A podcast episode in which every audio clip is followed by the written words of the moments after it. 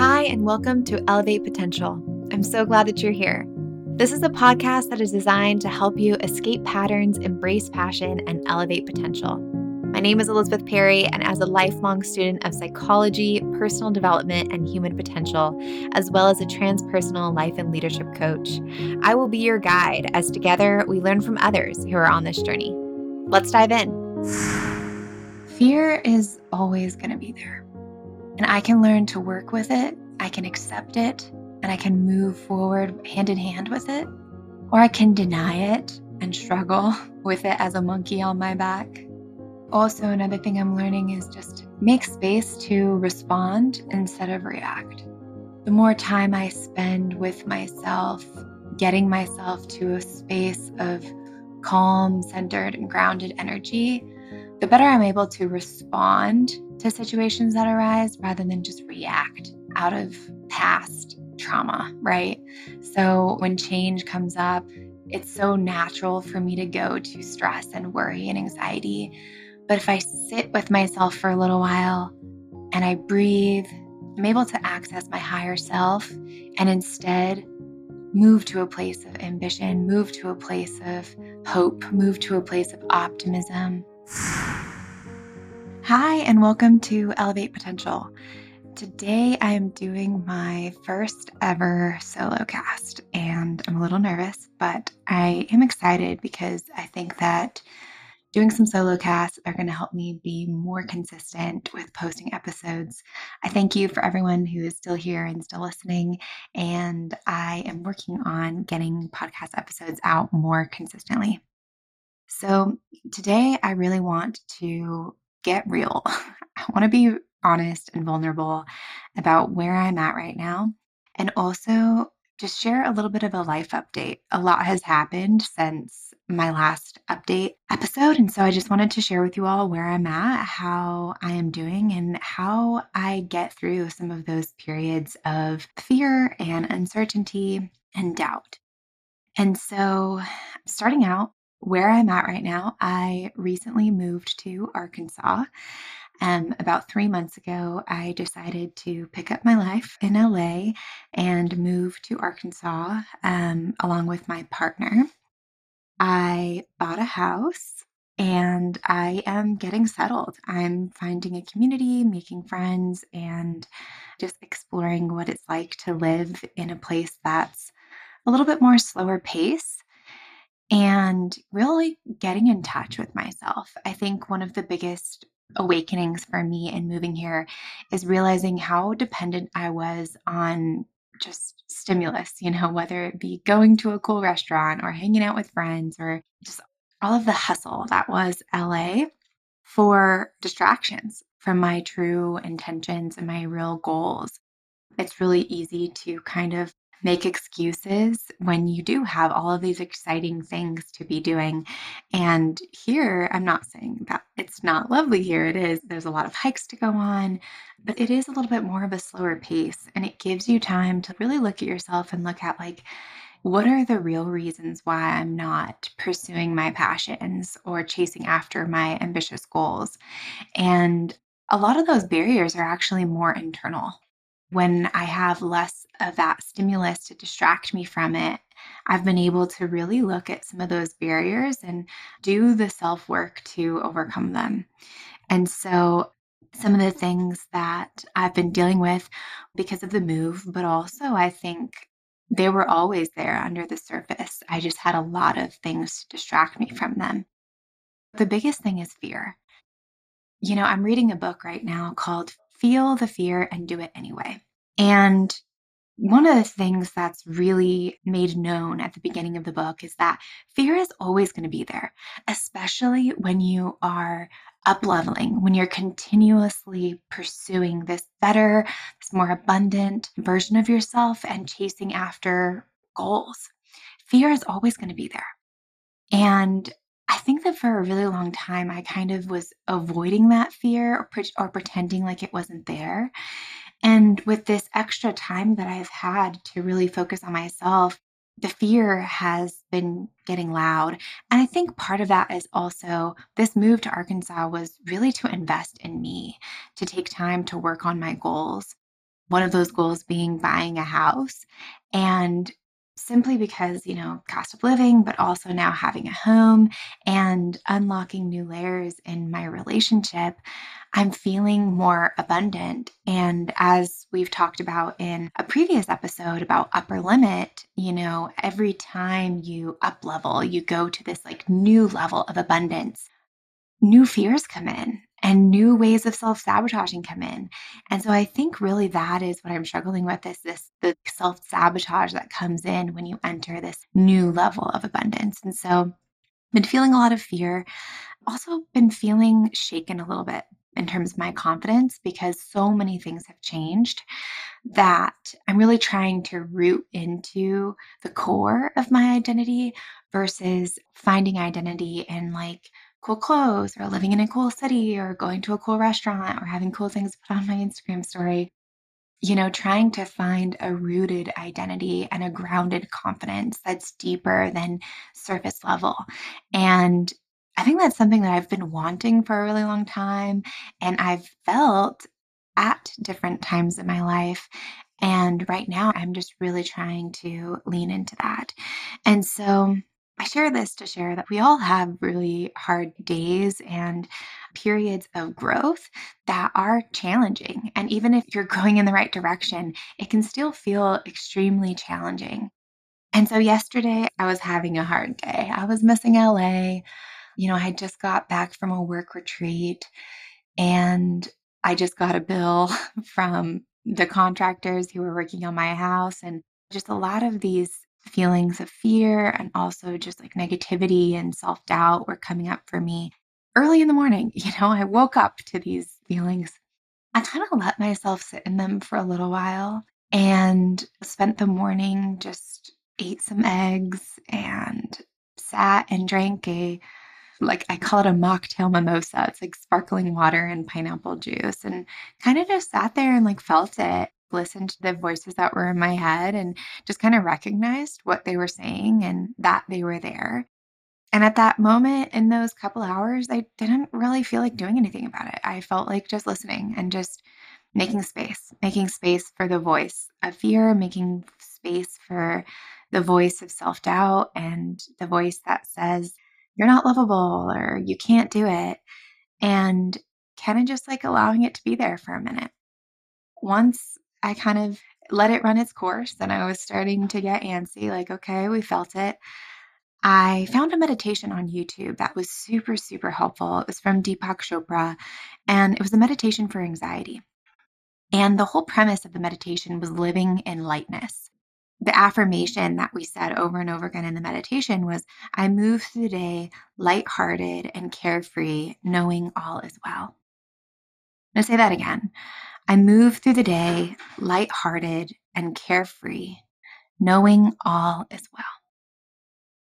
I move through the day lighthearted and carefree, knowing all is well. Honestly, just even saying that now makes me feel more calm and centered. You know, these pests of worry and anxiety and stress, oftentimes, for me at least, I know it's just an emotion that I'm comfortable with. I'm comfortable in worry. I'm comfortable in stress because that was my default for so long. And during times of uncertainty and fear, I go there. That's my comfort zone.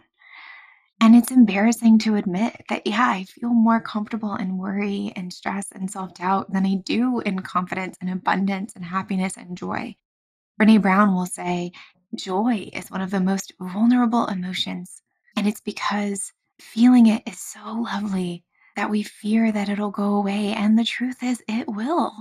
Everything in life is transient. This too shall pass, whether it be joy, whether it be fear, whether it be self-doubt, whether it be confidence, whether it be abundance, it all shall pass.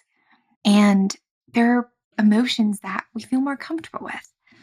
And for me, the journey right now is learning to feel more comfortable with abundance, to feel more comfortable with joy, to allow myself to savor that, to allow myself to savor moments of confidence, and to reduce the pull that my body and my nervous system has to move to a space of stress and worry especially when things get hard.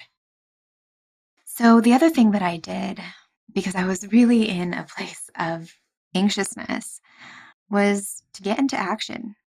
Something I heard recently, and I don't know who said it, but I'm pretty sure it's a quote, is the antidote to anxiety is action. For me, getting into action really helps me overcome those anxious thoughts, that negative self-doubt, and that fear. So I went to the gym, I got a workout in, I came home, I painted a picture, I edited a podcast episode, I created some reels, I did some cleaning, I did some laundry, and afterwards I truly did feel a lot better because the things that I was anxious about, they go away when I start taking action that's aligned with my goals. It goes away when I start doing things that actually create self-confidence in me. You know, taking the action, going to the gym, working on my goals, that cultivates self-confidence through action. And yes, I do think that affirmations are super helpful, but almost giving myself the physical evidence of like, you can do this. That is the action that I take. Another thing that I learned recently that is a little off topic, but has been super, super helpful for me in terms of anxiety is these 4 different moods that we can live in based on whether or not we are accepting or denying the facts and accepting or denying the possibilities. I know that when I'm in an anxious state, oftentimes I'm not looking at the facts, I'm denying the facts. I'm denying all of the growth that I have experienced. I'm denying all of the effort that I put in order to grow as a person. And I'm also denying the possibilities, or I'm at least not seeing all of the possibilities. I'm not looking at the possibilities that it could totally work out. Everything can go well, that I have the agency to create the life that I want. I have the agency to take action and to move myself closer to the person that I want to be. And so these 4 different moods are super helpful, and they've kind of been helping me navigate where am I at right now and how can I move to a place that's going to be a little bit more helpful for me. So the first mood is when we are denying the facts. We're denying the facts, we're in a place of resentment. We're not wanting to look at the truth. We're really only wanting to look at the sliver of truth that allows us to stay angry. That's a place of resentment. When we accept the facts, we're able to be in a place of peace. We're able to look at things really clearly and see the full picture and accept that full picture, whether it be positive, negative, but just accept that, you know? And for me, that comes in when like I'm looking at a quality of myself that I don't like, when I'm rejecting that, or when I'm not wanting that to be true about myself, I'm in a place of resentment. I'm holding a resentment against myself. But when I accept that about me, when I say, you know, we're going to accept that. We're going to accept that right now you're not feeling motivated, and we're just going to accept it. You know, it's been a hard week, and we can accept that about ourselves. That puts me in a little bit more of a peaceful place. Even when it's something really hard to accept about myself, accepting that, hey, I'm not perfect. And there's things about me that are ugly, whether that be my attitude or the way that I treat people when I'm hurt and angry, that exists. And accepting it can allow me to move from a place of peace. But denying it, being angry about it, just puts me into a place of resentment. The next 2 moods are around possibilities. And so when we deny possibilities, we're in a place of resignation. We're in a place of giving up. This place really doesn't feel good because this is where all motivation is gone. This is where we feel like I couldn't change even if I tried. And trust me, I've been there. You know, I've been in that place where it's like, dang, I keep trying, and I keep falling down into these same holes. And I feel like I want to get up, give up. I keep falling into the same traps. And that place of resignation is really hard. And sometimes you do need that motivational video or that talk with a friend who sees you a little bit more clearly than you see yourself at that moment to lift you up and to get you out of that hole. The other mood is a mood of ambition. And this is when we are fully accepting the possibilities. This is when we're looking at the future with hope and optimism and seeing it as, hey, I may not be where I'm at right now, but I have the power and the skills and the ability to get to where I want to go. And there is a plethora of possibilities just standing just right outside my comfort zone, just right outside me getting up and going to the gym, me getting up and working on my goals.